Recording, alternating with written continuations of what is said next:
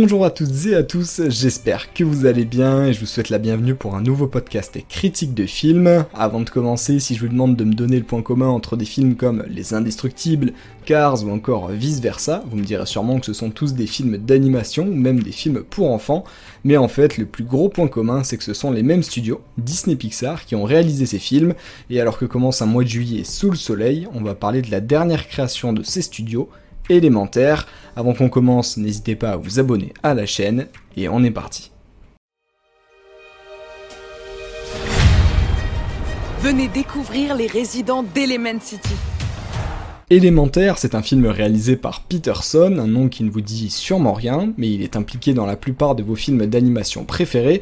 C'est lui, la voix originale d'Emile dans Ratatouille, il est l'un des scénaristes de Nemo, des Indestructibles, et a même réalisé Le Voyage d'Arlo en 2015.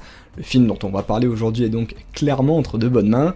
Pour un film d'animation, on sait tous ô combien les voix des personnages sont importantes, et pour celui-ci, les personnages principaux en France seront doublés par Adèle Exarchopoulos et Vincent Lacoste, deux acteurs français très reconnus. Ils prêtent leur voix à Flamme et Flack, vivant à Element City, la ville où les éléments du feu, de l'eau, de la terre et du vent cohabitent, Problème, Flamme est faite de feu et Flack d'eau, leur compatibilité est donc impossible et à Element City il est bien connu que les éléments ne se mélangent pas, surtout avec le feu. Ils vont tout de même être forcés de s'allier pour sauver le magasin du père de Flamme qui risque d'être fermé, les aventures qu'ils vont traverser vont remettre en cause tous leurs préjugés et les amener à revoir le monde entier dans lequel ils vivent. Un scénario digne des studios Disney Pixar qui a pour mission de divertir les enfants pendant que les adultes réfléchissent sur l'essence plus profond de ce qu'ils voient. J'espère que vous êtes prêts pour passer à ma critique sans spoil du film. Allez, c'est parti, embarquons dans le train direction Element City. Les aériens ont souvent la tête dans les nuages. Oh non, je venais de la repasser. Les terriens sont un peu fleurs bleues. Circuler, y a rien à voir. Euh, juste un peu d'effeuillage. Les aquatiques n'hésitent jamais à se mouiller.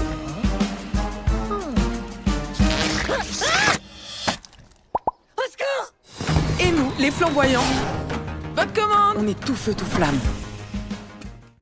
J'ai commencé à vous en parler, mais pour moi, un film comme ça, ça a deux missions et ça doit remplir deux tâches.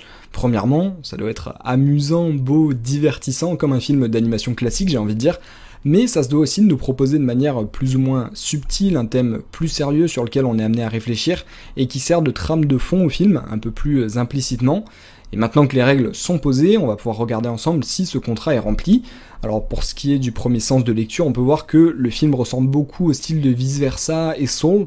Au niveau de l'animation en tout cas, la ville d'Element City est clairement le plus gros point fort du film, elle est beaucoup montrée dans la bande-annonce d'ailleurs, ça grouille de vie, de couleurs, et en se baladant on voit plein de personnages interagir, tous les éléments ont leur propre design, très réussi pour le coup, leur caractère et leur environnement propre, avec des quartiers dédiés et euh, toute une architecture qui est basée sur les éléments. Du coup, du côté de l'immersion et de l'animation, c'est un grand bravo, comme toujours, pour les studios qui sont très forts là-dessus.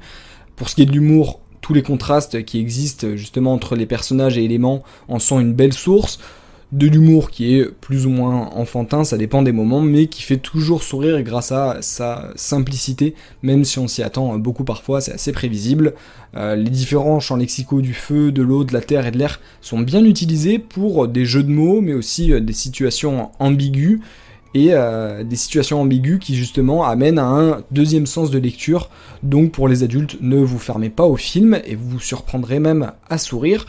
Et côté histoire, parce que c'est quand même quelque chose qui est assez important dans les Disney Pixar, notamment pour Vice Versa, où j'avais trouvé que l'histoire était vraiment géniale et euh, nous tenait en haleine tout le, tout le long du film, bah là j'ai trouvé malheureusement que c'était un petit peu trop simple, l'intrigue principale et la problématique qui amène tout le film sont pas si recherchés que ça, c'est pas forcément le but du film, je sais, mais là pour le coup c'était vraiment très peu recherché et trop basique, on sait que les studios euh, peuvent faire mieux et ont déjà fait mieux.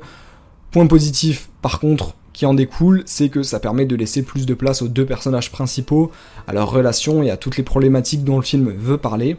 Et c'est justement là qu'on arrive à la deuxième partie de la critique et au deuxième sens de lecture dont je vous parlais euh, précédemment.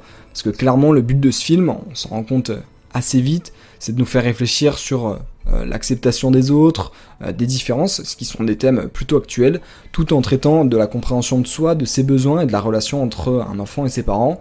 Alors si vous vous dites que ce sont déjà des sujets importants et complexes qui suffiraient amplement à une histoire, le film décide de complexifier tout ça en racontant une histoire d'amour pour englober le tout.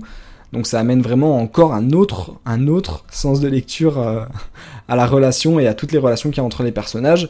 Euh, la plupart de ces thèmes, on les a évidemment déjà abordés et déjà vus abordés par de nombreux films d'animation, comme la relation enfant-parent dans Vice Versa, même si euh, c'est ici à un âge plus avancé, et c'est justement très important euh, de voir dans le film que la personnage principale, Flamme, est censée être quasiment adulte, ce qui fait qu'on aborde euh, dans le film les thèmes sous un autre angle et que le public plus mûr peut s'identifier.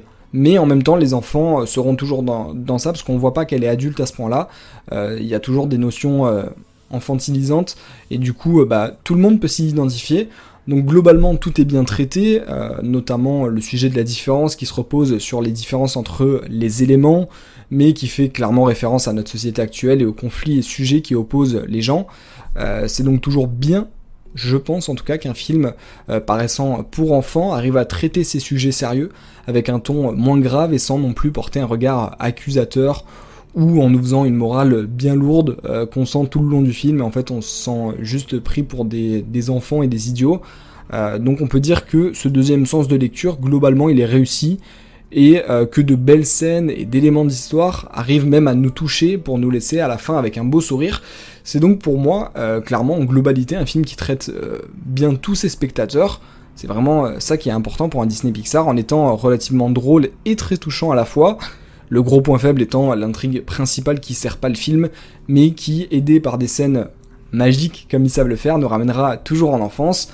En plus, le film met en place tellement d'éléments et d'histoires potentielles qu'on voit qu'il en garde sous le coude, donc attendez-vous à une suite dans les prochaines années, il y aura clairement de quoi faire. Donc tu n'es jamais sorti de Firetown? Désolé, on n'est pas compatible. Mon père te ferait bouillir à feu vif. Mais de quel droit les gens peuvent te dire ce que t'es censé faire ou pas? Concernant les problématiques qui sont donc évoquées dans le film, du racisme et même de l'immigration, le réalisateur a avoué s'être inspiré de sa propre histoire. Sa famille, qui est coréenne d'origine, n'avait pas approuvé le fait qu'il soit en couple avec une américaine d'origine italienne. C'est une problématique qu'il a décidé de transposer et d'enrichir dans le film. C'est d'ailleurs dans cette volonté qu'une centaine d'immigrants travaillant chez Pixar se sont retrouvés à discuter avec l'équipe du film, ce qui a dû enrichir le scénario et amener une sincérité qu'on sent quand on le regarde. Et si vous avez prévu d'aller voir ce film que personnellement, vous l'avez compris, je vous recommande, pensez à ne pas arriver en retard parce que la diffusion est précédée d'un court métrage sur le personnage de Karl, euh, vu dans le film Là-haut, euh, qui est assez ancien maintenant et qui a du mal, Karl, à se rendre à un rendez-vous amoureux, je vous en dis pas plus, c'est toujours chouette à voir. Et pour ne pas être en retard dans les prochains podcasts, n'hésitez pas à vous abonner à ma chaîne. On se retrouvera bientôt pour une prochaine critique de film. Et d'ici là, je vous dis à bientôt et portez-vous bien.